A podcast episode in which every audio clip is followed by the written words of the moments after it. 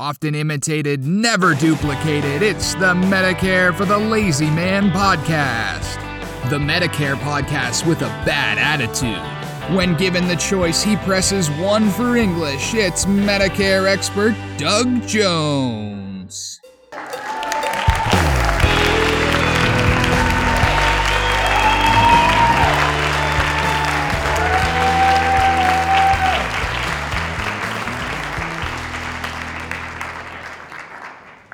Oh boy, oh boy. I'll tell you right now, this is another exciting episode of the Medicare for the Lazy Man podcast, but I may be all talked out. Uh, Randy and I have been talking about how much we talk, so I'm going to try to speed it up for the beginning of this episode and just say, Welcome, welcome, welcome, ladies and gentlemen. Thank you so much for joining us today. I am here to help you feel confident about your impending encounter with Medicare or your loved one's impending encounter or your your neighbor or whatever. We're here to help you people feel good about medicare and to learn what you need to know about it and to be able to ignore the uh, superfluous or the unimportant information. And i do that by virtue of my book medicare for the lazy man 2023 if it's 2023 when you're listening to this episode, then that's the book that you want to purchase from either barnesandnoble.com or amazon.com and you will have your choice of several different editions. If you go to amazon.com you'll be able to get the very inexpensive ebook or kindle version. You'll be able to get the the uh, book in which the audible book in which I do all the work for you. I turn the pages, I pronounce the difficult to pronounce words, and I put the thoughts into your head. All you have to do is listen and absorb. The workhorse of the whole fleet of books is the paperback edition, which is an $8 item on Amazon, a $9 item at Barnes and Noble with colored illustrations and then finally, we have the magnificent hardcover $22 work of art at Amazon that I strongly recommend for those of you for whom money is less important than the acquisition of the finer things of life, because I believe that that hardcover book is one of the finer things of life. Anyway, I would like to introduce my uh, major domo, my uh, assistant, my friend, my uh, compadre, my engineer, my podcast supervisor, uh, Randy Carson. Randy, it's a pleasure to be uh, in your company today. Well, thank you, Doug. Uh, the feeling is mutual. Absolutely. I did want to say that we're going to try to keep closer to the script today we occasionally we have been accused of going out in the weeds. And rightfully accused. We don't have a legal leg to stand on when it comes to defending ourselves from that accusation. Yeah we spent so, what was it 20 minutes last time talking about uh, what was it we were talking tarantulas about? i believe. Tarantulas yes yeah. tarantulas so we're going to stay away from the tarantulas today, and we're going to go right to the meat of the subject, which is Doug's knowledge about Medicare, particularly Medicare and supplements. Oh, would that be the meat of the? Uh, would that that would be the meat of the the subject today? But first, we've got to take a side trip to the land of CDC. Those oh, people, am I going to have to learn to speak again? Yes, we're going to have to correct your English language. Your oh. adjectives are hurtful. You're, they're Darn hurtful it. to other people, and so we have to make sure that you know that your speech patterns are inferior and hurtful, and uh, you've got to fix yourself, buddy. Check yourself. So I'm going to take. I'm going to take close notes today please do. Uh, it's uh, gonna you're gonna have writer's cramp at the end of it because last episode it was rural, and us rural folk from either Wayne, Illinois, or whatever town in uh, Nebraska you hail from, we were set straight as to what we should be called so that our feelings aren't hurt. This ep- this um, particular category is my understanding it's Steve's favorite category. Steve did show particular interest in this uh, category. It's sexual orientation and gender identity. I think they could have probably made that into two different categories. So here is all the stuff. I'm going to whip through this. Here is all the stuff you're not allowed to say anymore if you're going to follow the CDC's suggested guidelines on English language usage. You can't say homosexual anymore. You cannot you uh, say using MSM, men who have sex with men as shorthand. I never heard of such a thing. MSM, never ever heard of that as shorthand for sexual orientation to describe men who self identify as gay or bisexual individually or collectively. MSM. I never heard of such a thing. More things you can't use transgenders, transgendered transsexual. You can't use any of those terms. You can't use biologically male or female, genetically male or female, hermaphrodite. Gendered pronouns you cannot use are her or she, he, she, his or her, and his, her. I don't get the problem with that. Gendered pronouns, you cannot can't use those things. You cannot use sexual preference, which is used to suggest somebody's sexual identity as a choice. Oh boy, we can't have that. And therefore could be changed by choice. You cannot say sexual preference because it's indicative of the fact that their choice is uh, voluntary. You can't not say gendered binary language, gendered, comma, binary language when not necessary. Or you can't use gendered or binary language when not necessary. Here's what they want you to use instead LBGTQ or LBGTQIA or LBGTQ plus or G, this is my favorite one LGBTQIA2 they want you to use lesbian, gay, or bisexual when referring to self identified sexual orientation.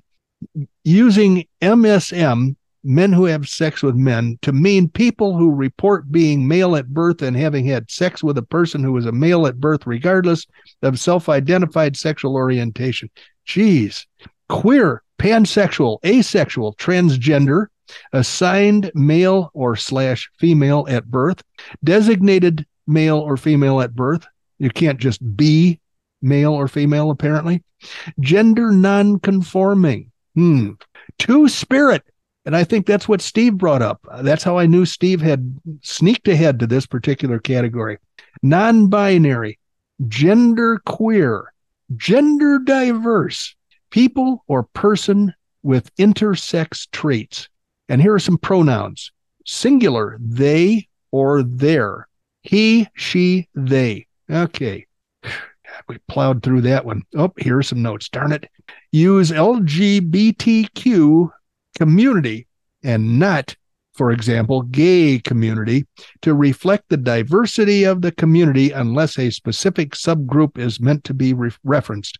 Consider using terms sexual orientation, gender identity, and gender expression. Use the gender neutral language whenever possible. For example, avoid stewardess and consider flight attendant instead. Consider using terms that are inclusive of all gender identities. For example, parents to be, expectant parents. And finally, be aware that not every family is the same and that some children are not being raised by their biological parents. Build flexibility into communications and surveys to allow full participation. Boy, these people are nuts and uh, they have no respect for traditional English language, and therefore I have no respect for them. But it's kind of fun to see what they don't want us to say because then I make an effort to go back and use that particular terminology. Randy, Randy has a question. I don't blame him. I have many I, questions. I have a comment. I'm going to give you an example of something that they say is appropriate. All right. I'm ready and waiting. I don't know what that would be. Yeah. I realized all of a sudden by the blank look on his face that no comment was going to be forthcoming because this is such a stupidly confusing and waste of resources. Why don't effort. we spend some time and money on something that, you know, would be more beneficial other than dreaming up names like, you know, I don't know what it would be, but certainly the CDC can come up with something better, can't they?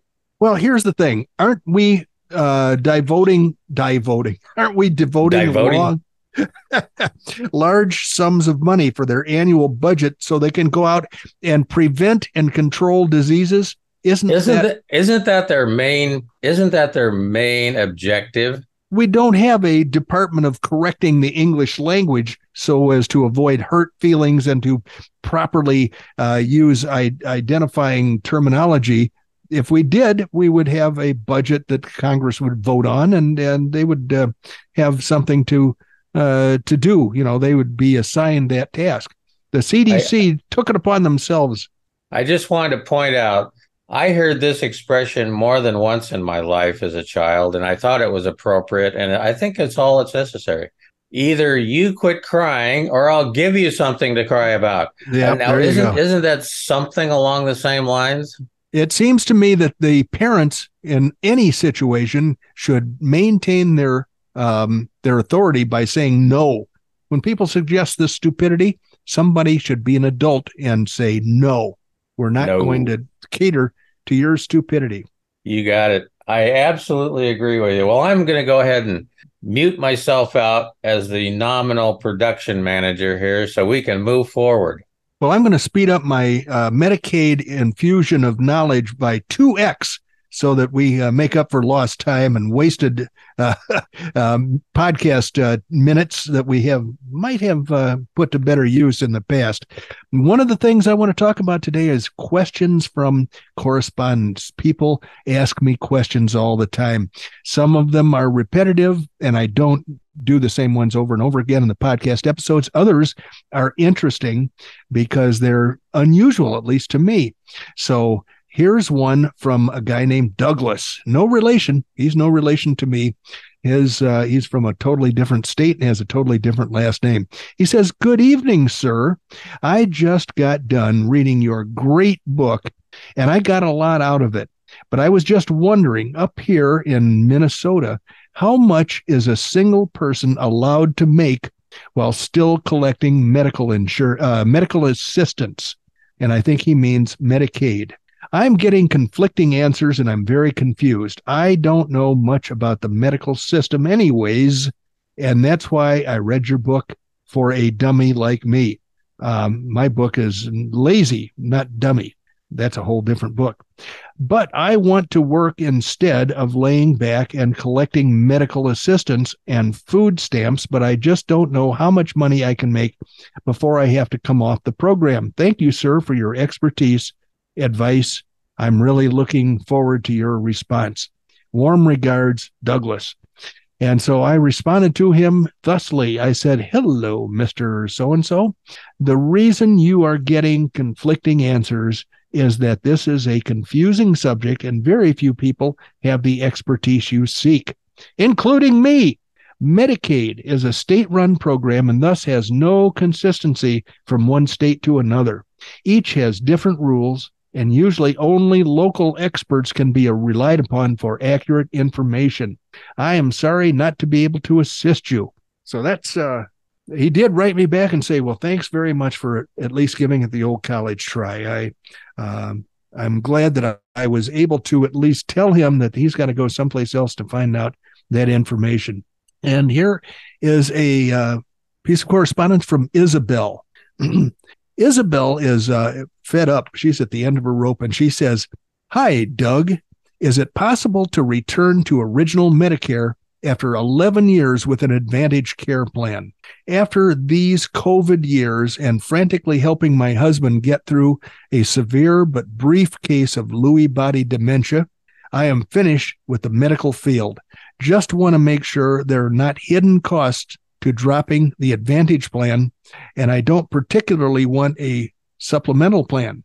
Thank you so much, Isabel. And I answered Isabel in uh, the following manner I said, Thank you for writing, Mrs. So and so. You are approaching the ideal time of the year to disenroll from a Medicare Advantage plan and to return to original Medicare. Sometime during the period from October 15th to December 7th, you should notify your Medicare Advantage plan in writing that you want to disenroll as of December 31st. The act of disenrollment by the plan will automatically move you back to original Medicare Parts A and B.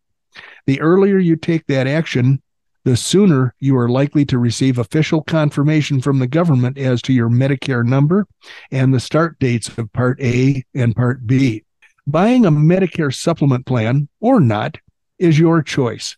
but having one might leave you excuse me, not having one might leave you exposed to a sizable amount of medical charges if something unfortunate should happen to you. I know nothing about your health history, but the rule of thumb is that you have to be able to qualify in most cases by answering health history questions in a manner satisfactory to the company. If you would like an idea of what a Medicare supplement plan would cost you, please fill out the attached questionnaire and return it to me, and I will send you some quotes. Once again, the decision is entirely yours, but both Medicare and Medicare supplements are forms of protection against potentially devastating bills for medical treatment. Let me know if there's any other way I can be of assistance. So she wrote back and said, Thank you for the information about quitting the Kaiser Permanente Advantage Plan. And yes, I would be interested in some quotes.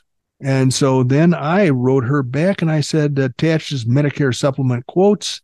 And I explained the fact that I not only am sending quotes for the most commonly uh, viewed Plan G, but also the high deductible Plan G, which she may find more satisfactory uh, because it is so much less expensive and still provides excellent, excellent protection. And I'm hoping that uh, she will come around to my way of thinking, which is that some insurance is better protection than no insurance. And I'm hoping that she uh, will be wise enough to uh, at least buy the uh, minimum protection. Also, I sent her a um, Medicare uh, Part D prescription drug plan explanation as to how those plans are chosen and how she might benefit from having a plan, even if she doesn't take any prescription medication, because she doesn't want to get a nasty surprise if she decides to get a plan down the road and find out she has to pay a lifetime late enrollment penalty. So I always tell people what the cheapest available plan in their particular residential area is in case they don't take drugs but want to stave off that late enrollment penalty. So moving ahead, I'm pretty excited to see that we're actually plowing through the Medicare uh, information in a much more responsible way than we have typically in the past. I've got an article here that says 10 million baby boomers. That's between people born between 46 and 1964. 10 million baby boomers are expected to develop Alzheimer's. Here are 12 lifestyle changes that may prevent dementia. Randy just uh, had he, he just had a little Alzheimer's uh, episode right there, which was kind of funny to look at, but he's back. I think he recovered from it already. So, Randy, I'm going to give 12 lifestyle changes that you might want to consider to stave off dementia. I did find out that a drug that I've been taking for acid indigestion called a proton pump inhibitor is uh, increases dramatically the possibility of becoming demented later in life. So, first thing I did was stop taking that drug. Uh, but anyway, uh, let's see. What is dementia? Is a common term used to describe the loss of memory and decline in cognitive abilities. It's a condition characterized by physical changes in the brain. Its symptoms can vary widely, including difficulties with logical reasoning, personality changes, and the inability to carry out daily activities. It affects millions of people around the world and at its core poses significant challenges for seniors and their loved ones. So it affects not only memory, but also other essential cognitive functions that can make it difficult for a person to carry out day to day activities. Is dementia, uh, dementia curable? While a definitive cure remains elusive, it's important to remember that ongoing research, uh, blah, blah, blah, blah. I did actually read that they're working on a vaccine for Alzheimer's. Now, I don't know how many decades or centuries it's going to take to come up with a vaccine that may actually work, but I'm glad they're working on it because uh, I'm hoping to live forever. And if I can uh, avoid Alzheimer's and uh, by virtue of a vaccine, um, I'm going to look into that very carefully.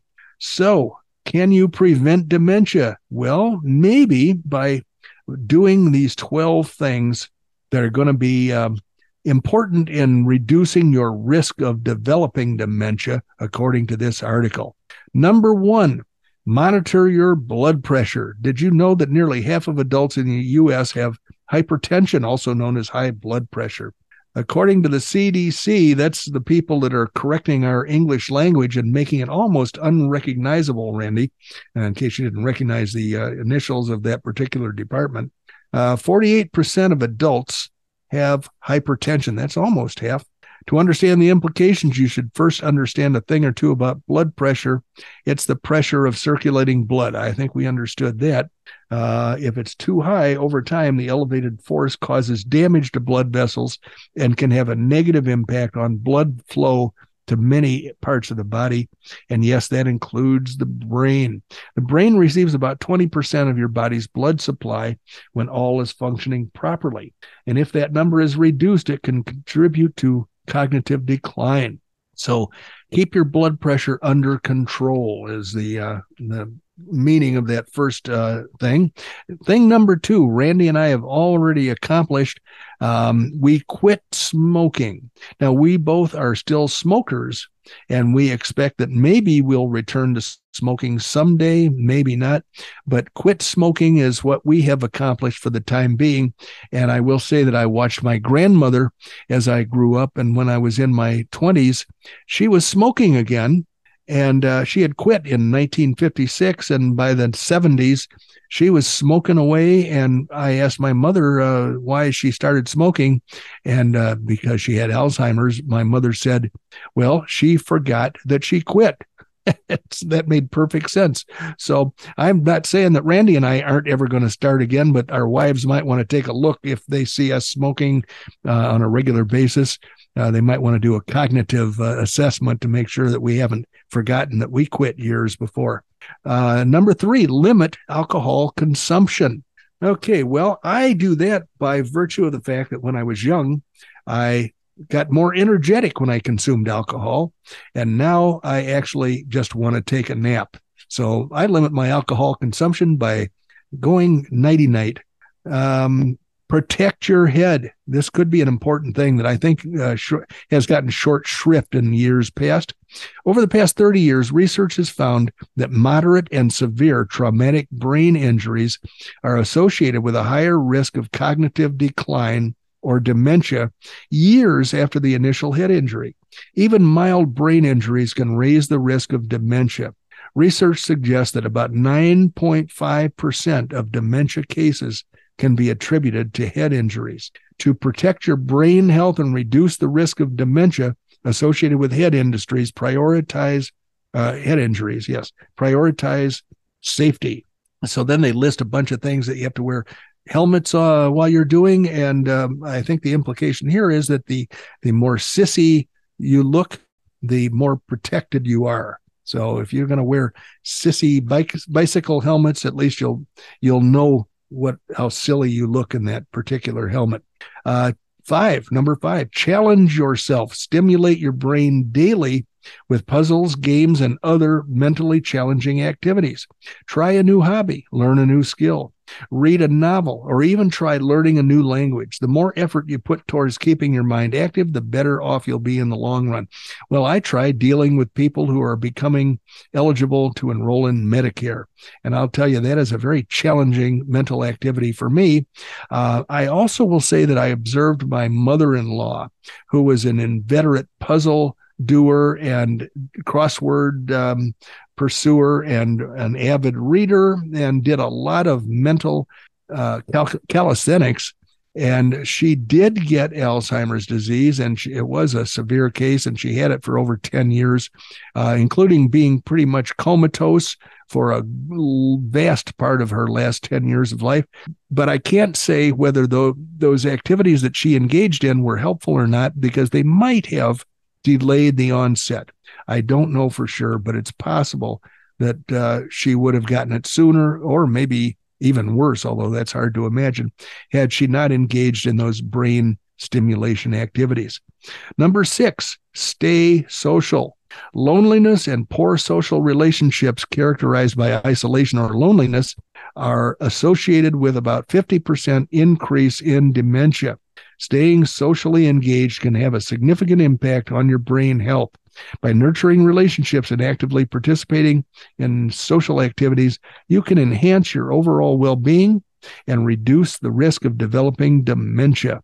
And I I will tell you right now that loneliness is something that the feds and the and a certain political party have decided to use as their clarion call uh, going forward. They're going to devote many, many financial resources, and uh, they're going to blame a lot of people's ill health on loneliness.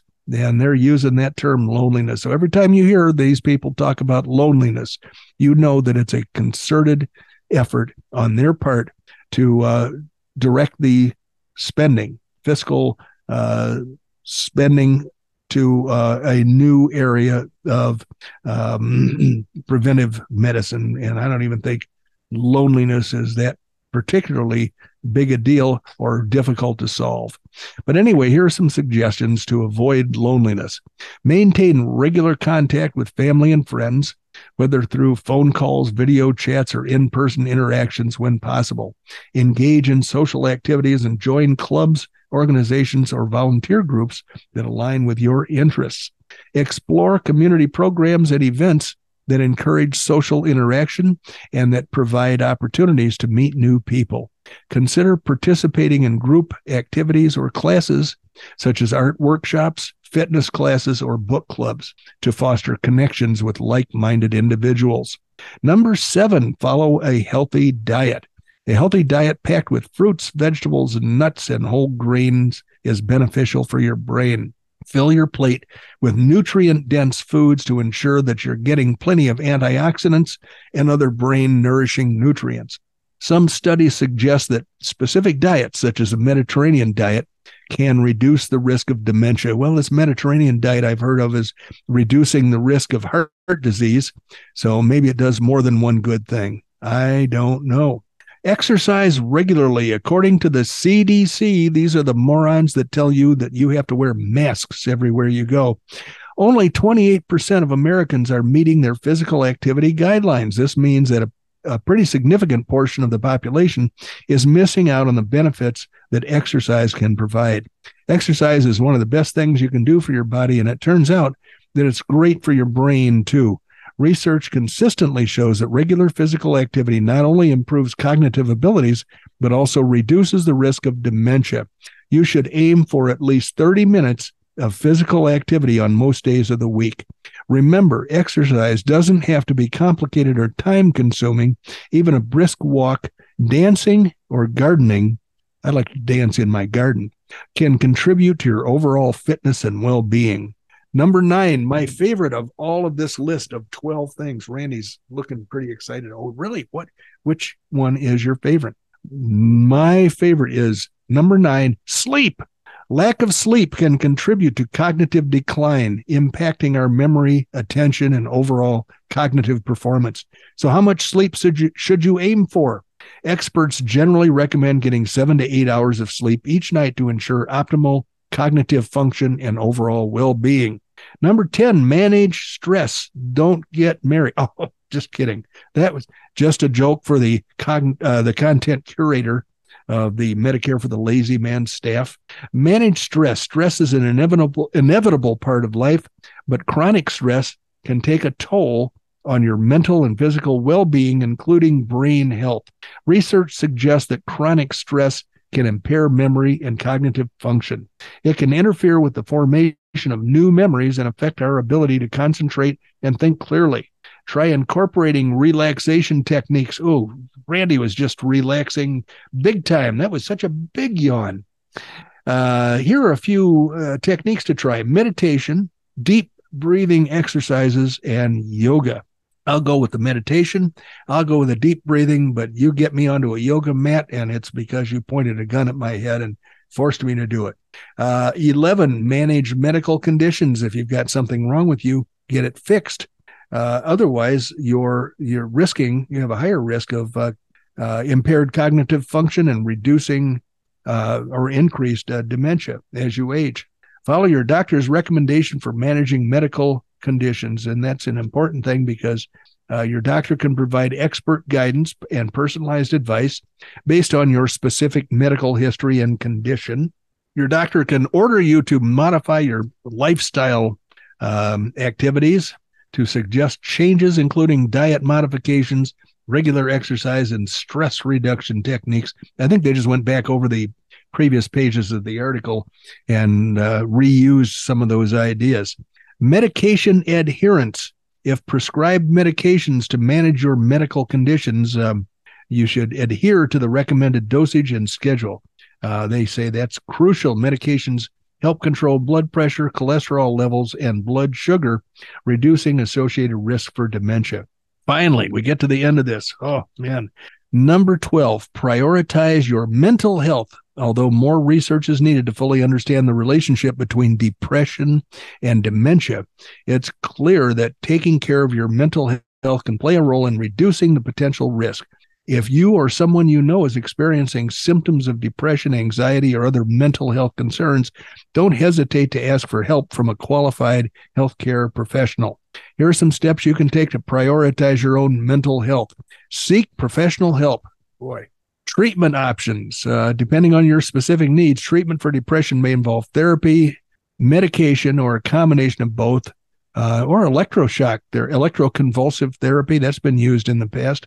Lifestyle factors, engaging in activities that promote mental well being, such as regular exercise, social connections, practicing stress management techniques, can contribute to a healthier mind. They may also reduce the risk of uh, getting dementia. So I think that's uh, pretty much all the time we need to spend on preventing dementia. Randy, um, do you feel sharper and uh, more with it now than you did before I? I, I uh, do. I, I picked up a couple ideas from that. It was all a, all great information, and, and it's all some of it's common sense, but you, there's other parts of it that you don't think about. But I, I picked up one in particular. Which one was that? I am going to make it a point to get some additional exercise during the day, chasing Medicare Advantage zombies down the street.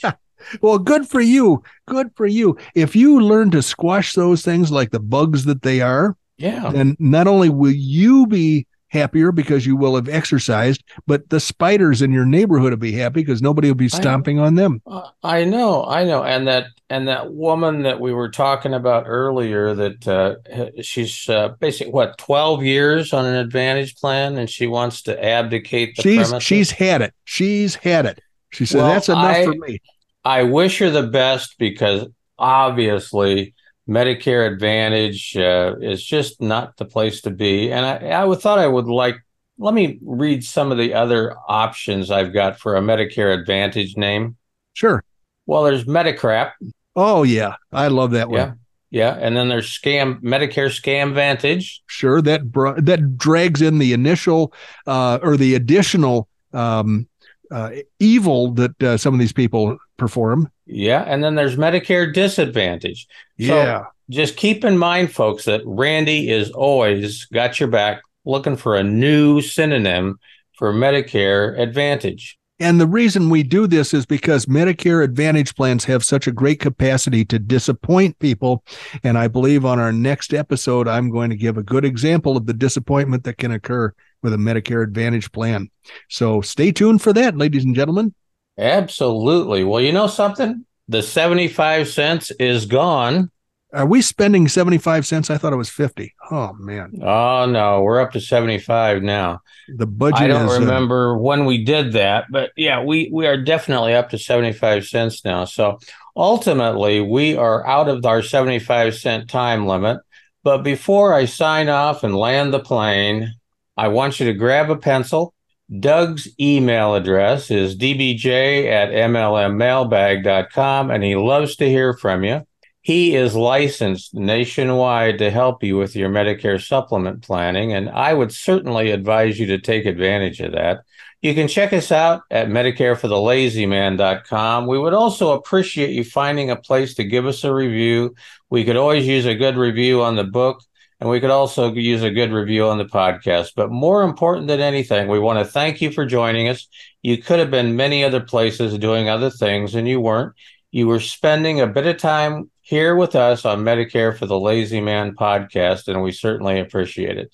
But if you didn't keep track of the time on your watch, we have just spent about 32 and a half minutes with Doug Jones, the anti insurance insurance guy from Oklahoma, No more. He's camped up in the high ground behind Cave Creek, Arizona, with his Army surplus binoculars today. That's right. They were very, very uh, attractively priced. Yes, they were. And I'm going to put him in at about 12,000 feet. Oh, thanks, Randy. I am so sorry that we have to leave now, but we'll be back, and I hope you'll be joining us, ladies and gentlemen. Thank you so much. Bye bye.